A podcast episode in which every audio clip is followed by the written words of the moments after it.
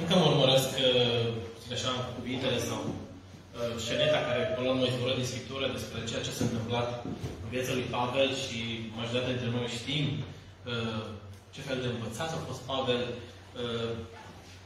ce fel de planuri își făcuse el în timp ce credea el că merge să facă mari minuni pentru Dumnezeu și Dumnezeu are alt plan pentru viața lui și ce întorsătură are loc acolo și când mă gândesc că am citit când ați venit pentru început, repet, pentru cei care ați ajuns puțin mai încolo, ce cuvinte și cum putea Pavel să exclame, pentru că a experimentat Pavel această putere Evangheliei și spune căci mie nu mi-e rușine de Evanghelia lui Hristos, spune Pavel romanilor, fiindcă ea este puterea lui Dumnezeu.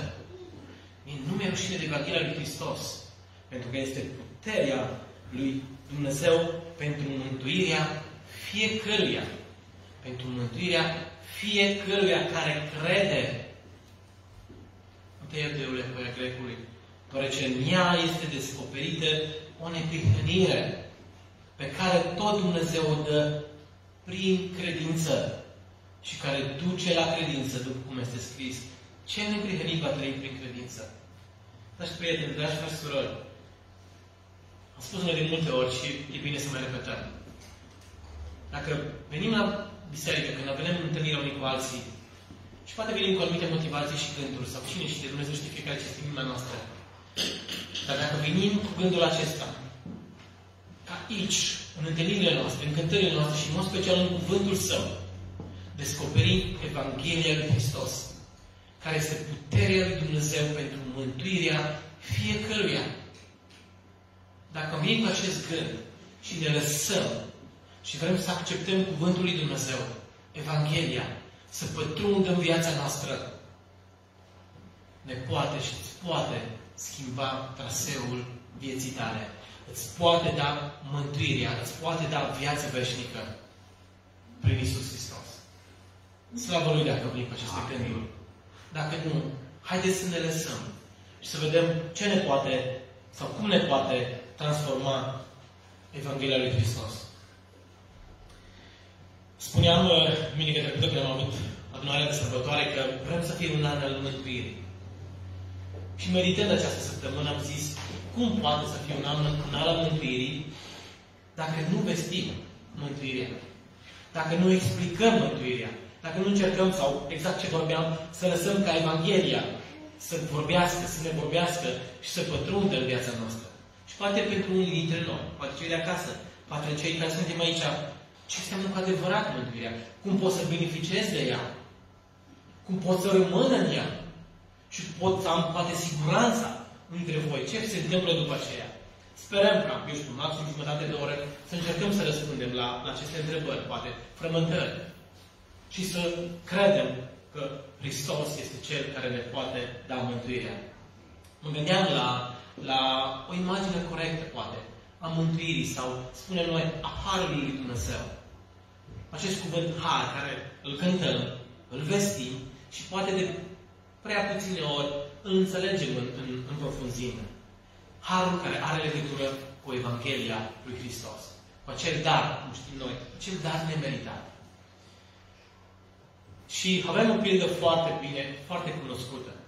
Este pilda fiului risipitor. O să încercăm să adaptăm.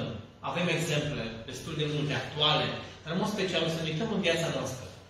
Și vedem în această dimineață adolescenți, tineri dintre noi, cei mai în vârstă, care poate de multe ori am uitat ceea ce înseamnă sau am experimentat și am uitat cum ar trebui să, să folosim acest har, care este incredibil. Citim în Luca, capitolul 15, și o să citim toată pilda. Nu avem timp la această dimineață, dar o să continuăm partea a doua. Pentru că pe lângă har avem și lege. Avem niște exemple aici, pentru că sunt în pilde, dar în această dimineață aș vrea să vedem harul. Și altă să vedem care este pericolul harului, legea, care le desparte. El a mai zis, nu avea doi fii.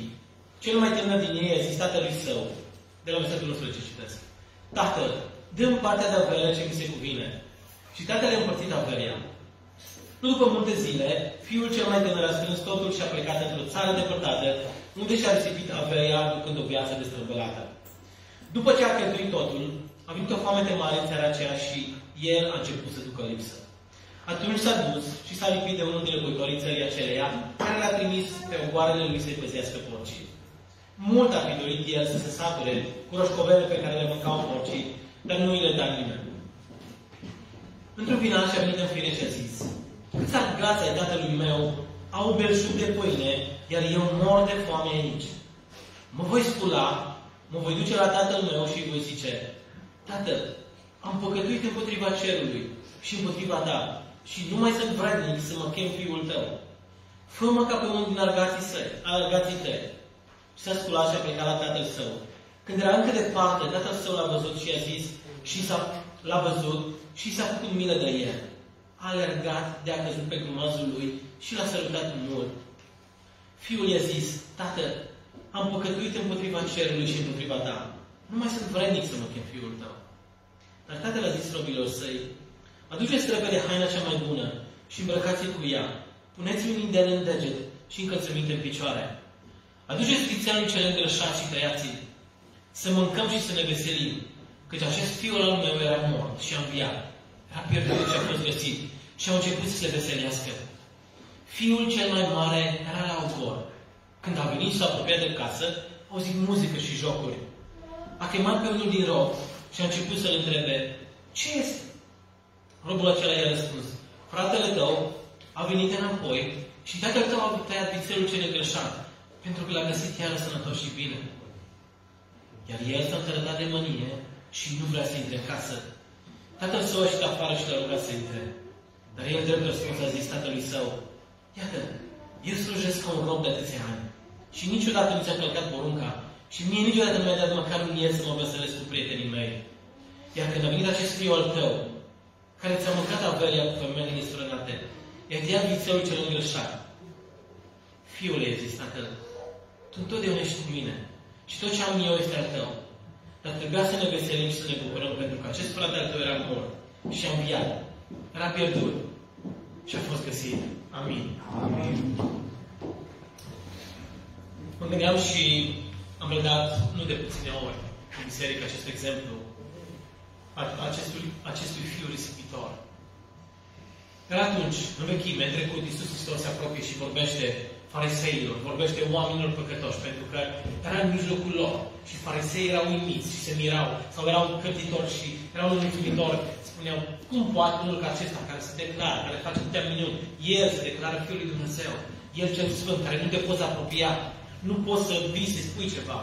Și el stă cu acești repudiați, acești oameni care cu stricate, cu desfrânatele, cu vame și cu păcătoșii. Și fariseii nu puteau să înțeleagă. Dar această pildă este cu dedicație cumva pentru ei, dar este și pentru binele celor care au nevoie de mântuire, de iertare. Cum erau vame și, și păcătoși în ziua respectivă, cum și noi, zilele noastre, avem nevoie de acest har, de această iertare, de această apropiere a lui Dumnezeu pentru viața noastră. Și mă gândeam, din nou trece în minte acel exemplu al acelei tânere care, undeva la vârsta de 13-14 ani, după rebeliunea ei, în adolescență, spune tatălui și mamei, fiind crescută în mediul evanghelic, în biserică, dar rebeliunea ei în care s-a săturat să spună părinții, ă, lasă-mă să mă îmbrac cum vreau eu, lasă-mă să mă aranjez cum vreau eu, lasă-mă să mă port cum vreau eu, lasă-mă să vorbesc cum vreau eu. M-am săturat cumva de cicălelele voastre, de legile voastre și vreau să-mi iau lumea în cap și să plec de lângă voi. Abia aștept acest lucru. Și nu se întâmplă ca peste un an, doi, să plece acea tânără, să meargă în lumea largă, să-și ia viața în piept. Dar, din fericire, dă de cineva care ajunge să profite de ea și ajunge să se prostitueze. Sănătatea ei se clatină și cel care se folosit de ea o aruncă în stradă și spune, nu mai am nevoie de tine. M-am săturat. Ea fiind bolnavă pe străzi, se gândea și aduce aminte ce bine era la mine acasă. De ce n-am ascultat de părinții mei? Aici sunt bolnavă, nimeni nu mai mă vrea. Nu mă pot descurca. Și-au zis, ce, ce pot să fac? Am să mă întorc acasă. Găsește câteva fise și le pune acolo în receptor și sună. Dar era plin de emoții și spune doar în felul următor. Mamă, tată, vreau să mă întorc acasă. Dacă vreți să mă mai primiți. Și închide receptorul. Drumul spre casă dura câteva ore. a luat acel autobuz și pe când se gândea ce replici, ce se spune tatălui mamei, cât de grav a păcătuit, a greșit pentru că n-a ascultat. Ajunge acasă, se oprește autobuzul, nu avem niciun fel de așteptări din partea părinților. Doar se simțea plină de, vino- de vinovăție și de păcat. Și la un moment dat acolo oprește autobuzul în stație clară și erau cel puțin 40 de oameni. Prieteni, frați din biserică. Toată lumea vine și așteaptă și îmbrățișează. Și undeva prin mulțime se zărește tatăl. Și vine și eu în brațe. Și apoi când îi spune, tatăl, îmi pare rău, pentru că n-am ascultat. Îmi pare rău că mi-am luat lumea în piept. Și am plecat și am făcut atâtea lucruri nevinovate. Și tatăl spune, liniștește-te, draga mea. O ia în brațe și îi spune, vino acasă, pentru că am pregătit un festin pentru tine. Am pregătit o sărbătoare în cinste întoarcerii tale. Și în timp ce îi spunea tatăl, stătea în brațe și vedea acolo pe perete zidului, bine ai venit acasă. Seamănă izbitor. Seamănă izbitor, pilda fiului izbitor. Cu povestea reală unei fete care a experimentat. Plecarea de acasă. Plecarea din casa tatălui. Rebeliunea și păcatul pe deplin în viața ei. Dar, într-un final, înțelege exact ca și fiul citit aici. Înțelege gravitatea situației ei și când vede că nu are nicio șansă, spune, n-am încotro, vreau să mă întorc acasă. Am putea să spunem că și noi, fiecare la rândul nostru, cei care am experimentat dragostea Harului Iisus Hristos, am zis cândva, nu-mi pasă. Vreau să trăiesc viața așa cum știu eu. Nu vreau cu retardații ăștia să mai stau. Iertați-mă că spun așa. Dar așa se întâmplă în viața noastră, în viața tinerilor și adolescenților. Nu ca să fim vinovății, dar așa este un act de rebeliune care merge în direcția respectivă și spune că noi suntem cineva, ei sunt înapoiați. Vreau să trăiesc viața. Și trec mult, mulți în aceste momente și spun, eu știu cum să mă descurc. Dar majoritatea experimentează eșecul și amărăciunea păcatului. Și ce este de făcut în cazul acesta? Avem imaginea aici. Imaginea Harului lui Iisus Hristos. Imaginea Harului lui Dumnezeu. Exact ca și tatăl aici din pildă. Pentru că dacă ne uităm să vedem, tânărul dorește moartea tatălui, spune, tată, fă testamentul ăsta odată, dă partea mea de avere ce mi se cuvine. Nu mă mai interesează. Cu fel că vreau mort. Și vreau să plec în lumea largă. Și tatăl acceptă. Cu durere face acest lucru. Și pare această pildă o incredibilă nedreptate care se întâmplă, mai ales fiul celui mare. Și fiul pleacă. Strică tot, cum spunea fiul cel mare, cu femei desfrânate, cheltuie toată averia. Se întoarce acasă. Dar spune, mărturisește ce trebuie să facem noi. Când ai înțeles că ai ajuns în situație deplorabilă, poate ești într-o situație în care ai experimentat amărăciunea păcatului a experimentat efectiv poate la fizic plecatul de acasă și nu știi nicio soluție, nu știi ce să faci. Și spui că nimeni nu te mai poate primi, nimeni nu te poate accepta, nimeni nu-ți mai poate rezolva problema ta gravă în viața ta, fizică, din orice punct de vedere, al sănătății, al păcatului tău. Și spui, toată lumea va la mine. Vreau să spun un lucru. Tatăl te așteaptă. Versetul 20 spune tânărul, s-a sculat și a plecat la tatăl său. Când era încă de departe, tatăl său l-a văzut și s-a făcut milă de el. A alergat de a căzut pe grumazul lui și l-a sărutat mult. Din momentul plecării a fost o durere în viața tatălui. Dar tatăl alege să se umilească și spune, îți dau parte. Te lasă să te duci. Tatăl a doua oară experimentează umilința și rușinea, pentru că dacă ne uităm în, în cultura uh, evreilor, și nu doar a lor, când cer testamentul cuiva, știi foarte bine că spui, te vreau mort. Și tatăl acceptă. Face paralela și să facem imediat privire la evrei. Când Iisus Hristos a venit la Isai, de Isai, ce au făcut? L-am respins. Și am beneficiat noi ceilalți din rândul neamurilor acest mare har ca toți aceia care credem ce a făcut Hristos pe cruce, s-au milit în ultimul hal. S-a lăsat bajocorit, biciuit. Și a vrut să-și ducă planul de mântuire până la capăt. Asemenea tatălui din pildă, s-au umilit în ultimul hal. Și tot în cultura lor, când cineva în vârstă n-avea voie să meargă, să alerge el înaintea unui mai, unui mai tânăr, dar să mai ia în brațe, să-l sărute și să-i spună cumva, bine ai venit acasă, după ce faci atâtea tâmpenii, după ce faci atâtea păcate, după ce ai dorit pe tatăl mort, după ce ai zis, n-am nevoie de tine, vreau să trăiesc viața cum vreau eu. Și ce primești în schimb din partea tatălui? Bine ai venit acasă. Am pregătit vițelul cel îngălșat. Și am venit să ne, și o să ne bucurăm și să ne veselim pentru că ți-ai dat seama. Ți-ai dat seama că ai nevoie de mine. Chiar dacă ai mai umilit în ultimul hal. Ai nevoie de iertare. Îi dă haina cea nouă, le îmbracă. Am putea spune că harul nu izvorește din ceea ce facem noi pentru Dumnezeu. Ci harul ci ceea ce Dumnezeu a făcut pentru noi. Harul nu izvorește din ceea ce facem noi, să vom face noi vreodată pentru Dumnezeu. Niciodată nu o să reușim să-L îmbunăm pe Dumnezeu prin faptele noastre, prin atitudinea noastră. Niciodată. Ci harul poate să izvorească sau harul înseamnă ceea ce Dumnezeu a făcut pentru mine și pentru fiecare dintre noi. Pe cruce, pe Golgota. Putem spune că este imaginea clară a iubirii, a Harului Dumnezeu. Oricât de mult ne-am străduit noi să stăm, să facem. Și avem exemple. Avem exemple foarte multe. Oameni care au încercat să, să facă ei cumva ceva ca să fie acceptați, să fie cumva să-L îmbune pe Dumnezeu. Niciodată.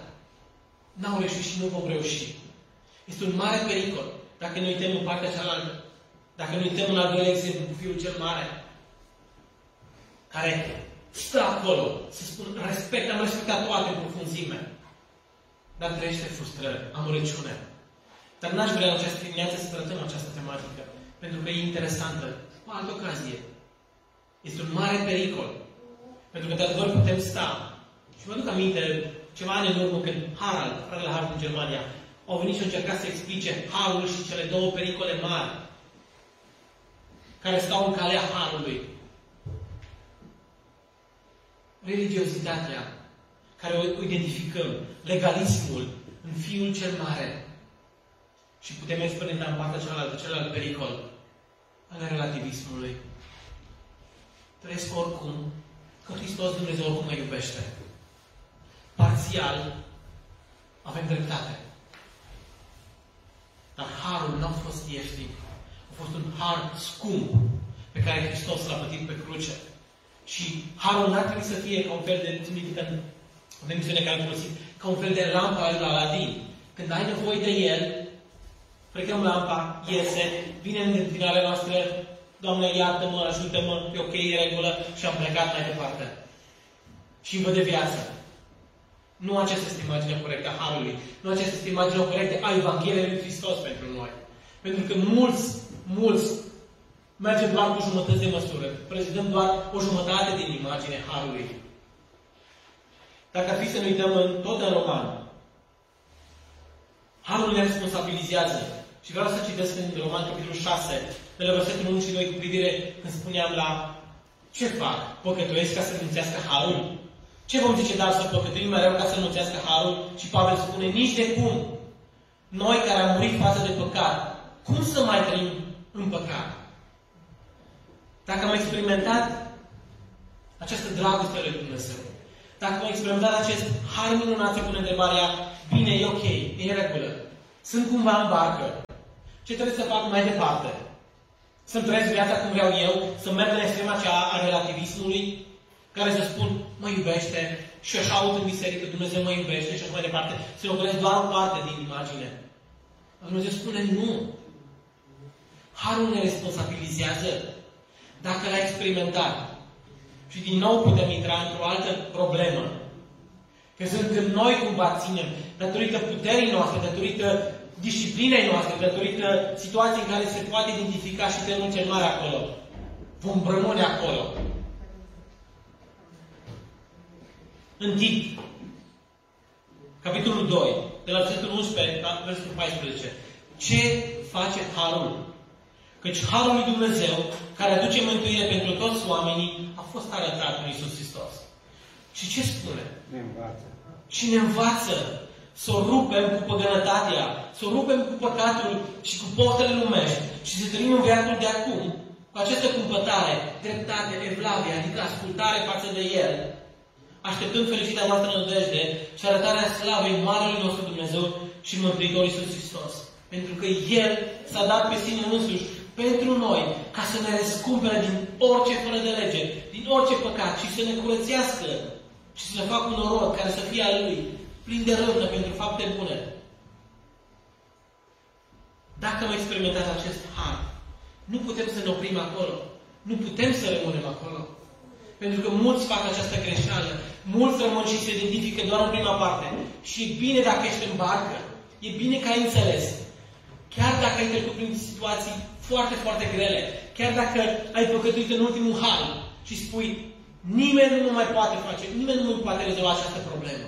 Ba da, Isus Hristos poate să facă acest lucru. Isus Hristos poate să-ți ierte orice păcat.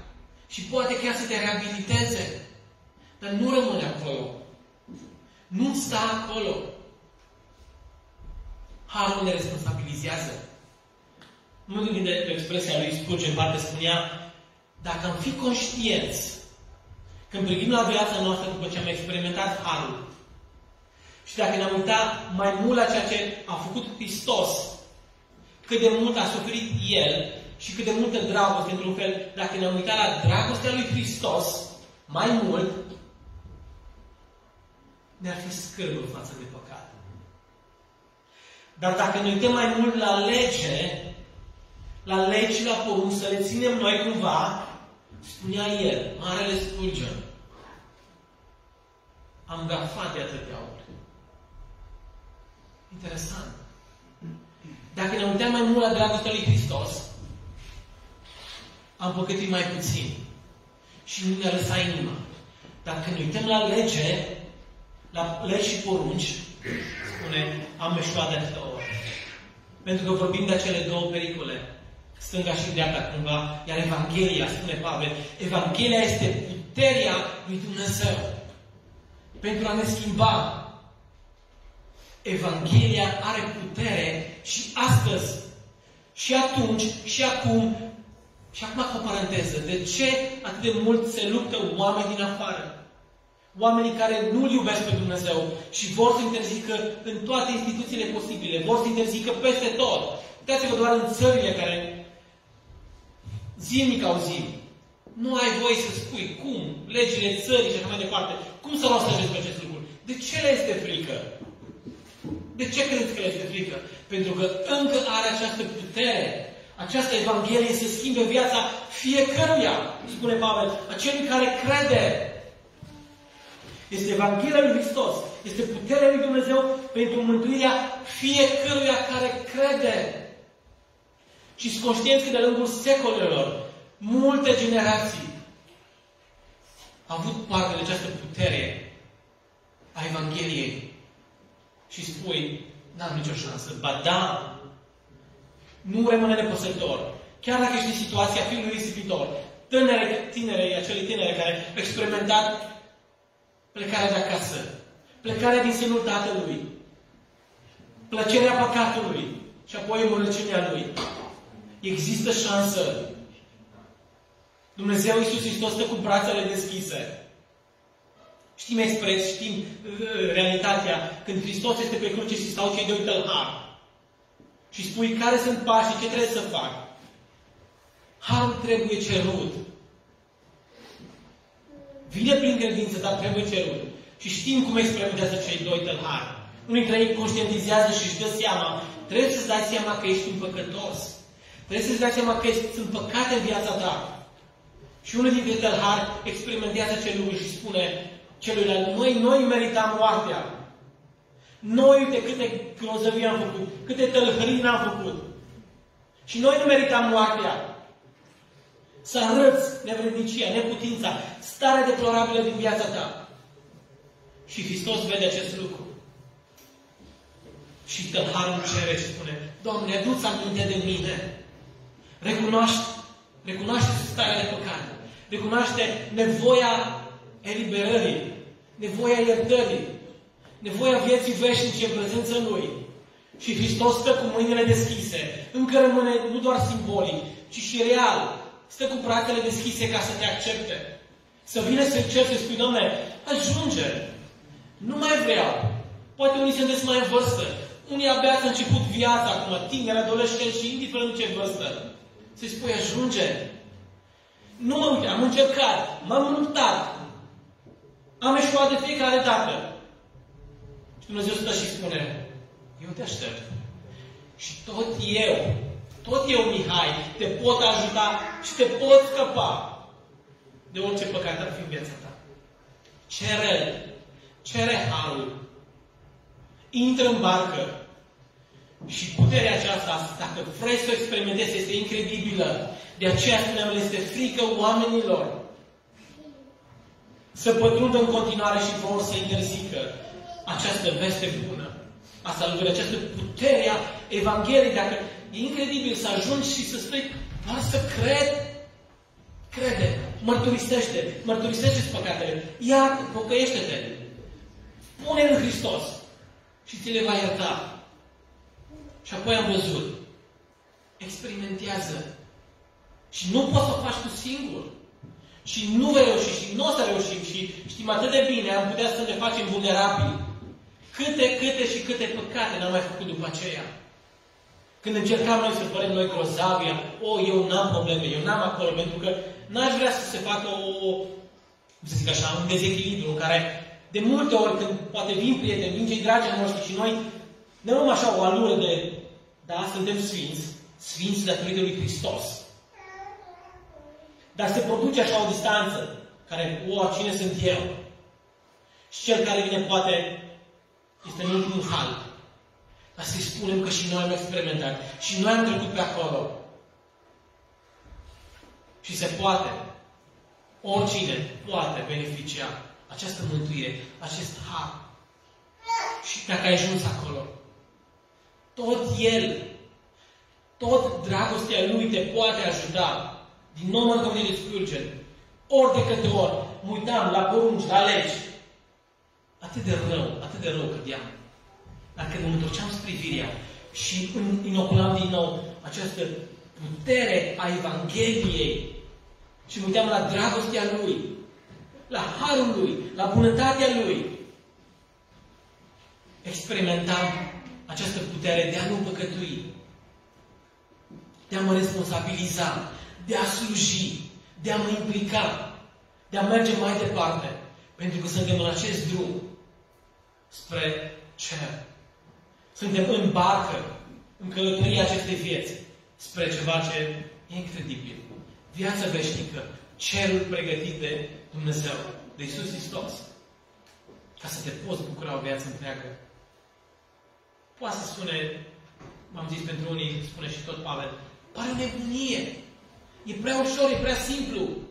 Pentru noi, da. Pentru el a fost foarte, foarte greu. Un har nu ieftin. Un har scump. Un, sca, un har care a costat viață pe Hristos. Dar decizia ne aparține. Poți să spui și tu, nu mă interesează. N-am nevoie. Dar trebuie să spun că destinul este despărțit de Dumnezeu în ea. Dar de ce să dai cu piciorul? De ce să nu crezi? Și să vezi să experimentezi ce înseamnă să spui, gata, ajunge. Nu mai pot. Hai să văd. Hai să experimentez. Ce mi se întâmplă în viața mea? Și să vezi când îl chem pe Hristos, îi mărturisești și vine și spune, bine ai venit, ai mărturisit. Vrei să mergi pe drumul acesta? Eu voi avea grijă. Zilnic spuneți acest lucru. Eu te voi ajuta. Eu te voi ajuta să păsești, pășești. Chiar dacă nu mai cazi. Chiar dacă ai ajuns într-o situație în care nimeni nu zice că nu mai poți să faci nimic. Nu crede în minciunile celui rău. Crede ceea ce poate să facă Dumnezeu apoi cu tine. Noi de prea puține ori ne mai ducem aminte ce Dumnezeu avem. Nu este doar în cer și vede de ale Lui, ci este aici printre noi, în noi. Și abia așteaptă să se manifeste prin viața noastră. Să-și arate prin noi acum puterea Lui. Chiar puterea Evangheliei prin viața noastră. Chiar în viața altora în care să vadă acele miresme frumoase. Acei oameni care și noi când am experimentat.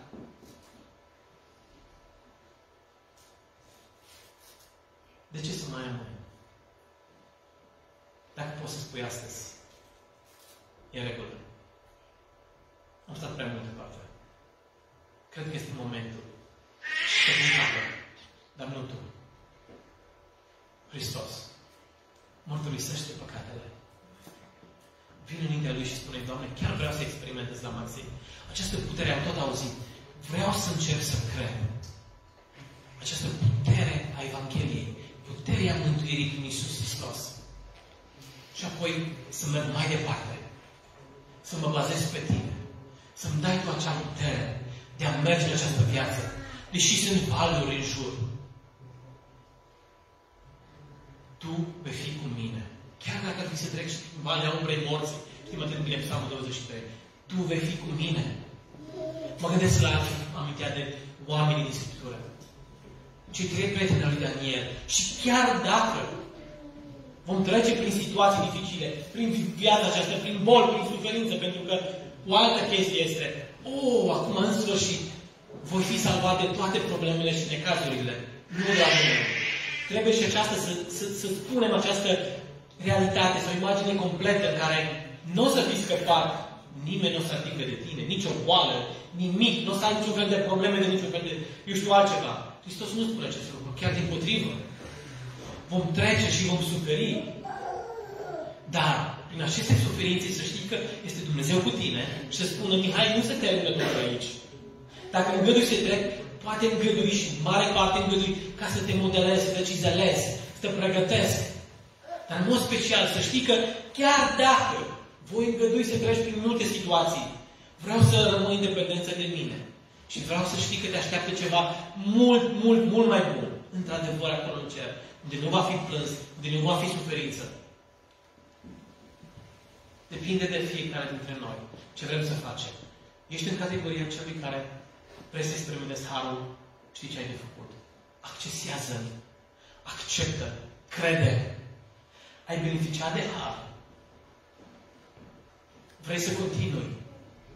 Harul ne responsabilizează. Harul ne poate ajuta. Dumnezeu Iisus Hristos, puterea lui Iisus Hristos în viața ta te poate ajuta să biruiești păcatele. E incredibil dacă îți asumi acest lucru, să vezi cum efectiv îți întorci privirea. Îți întorci orice altceva care te duce spre păcat. Să oprești limba. Și nu vreau să intru în câte și fiecare știm păcatele noastre. Și să mergi să rupi cu păgânătatea. Să trăiești o viață de vravă, în ascultare. Și să fie acea mireasmă acel om, acel exemplu, acea oglindire a, a frumuseții și a puterii lui Dumnezeu în viața ta.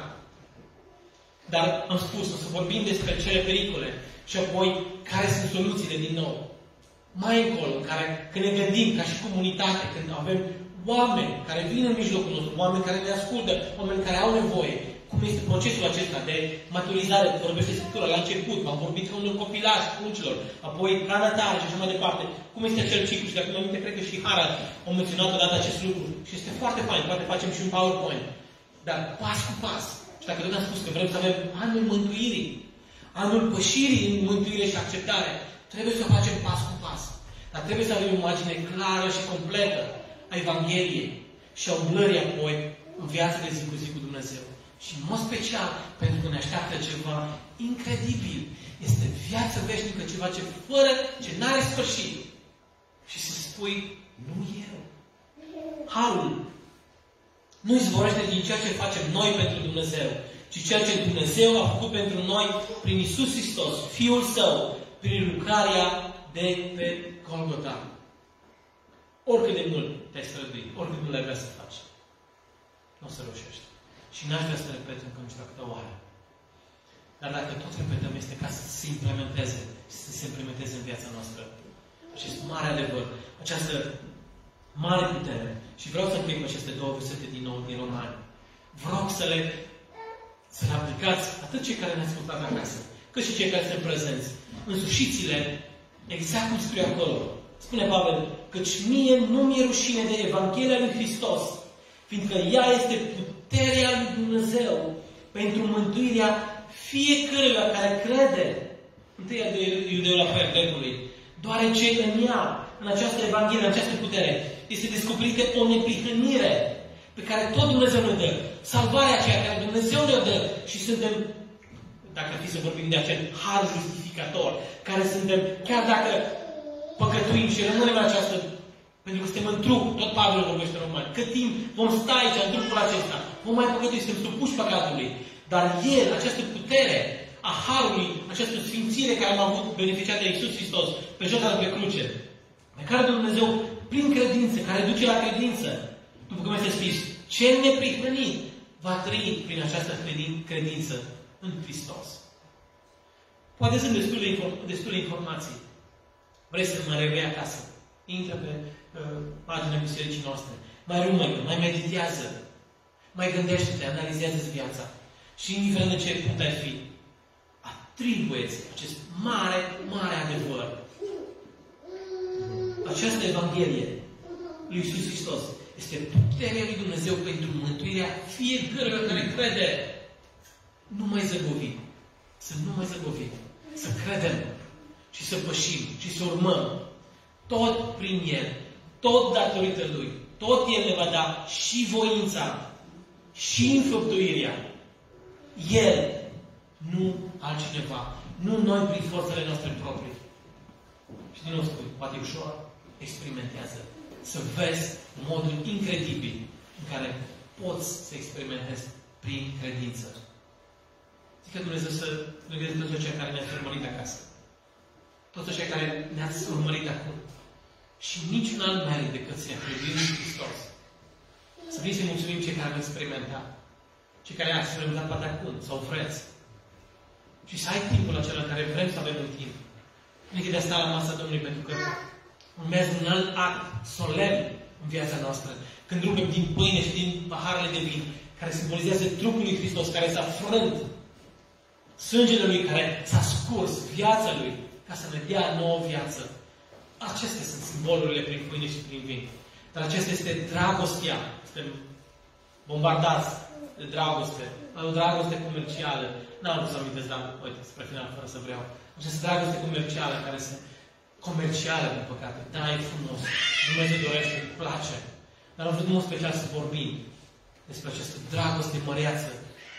Cea mai mare dragoste lui Hristos, care se poate vreodată manifesta, indiferent în ce o lună, în ce zi ai fi. Și o poți experimenta. Accept-o, crede-o. Și asta vrem să facem prin împărtășirea prin pâine, prin vin, ducându-ne cu gândul la moartea lui, trupului, sângele său scos. Dar aș vrea să avem și un timp în care să stăm. De ce să nu vin aceste momente să-i spui ce vrei să faci? De ce să nu accesezi Harului? De ce să nu-L accepti? De ce să nu crezi? De ce să nu-ți îmbunătățești viața de credință cu El? Să experimentezi la maxim acest mare har. Haideți să ne ridicăm. Haideți să stăm două, trei minute pe care o să mă rog să mulțumesc pentru pâine și vin și pentru această jertfă incredibilă a Lui Hristos în viața noastră, după care ne vom împărtăși prin pâine și prin vin.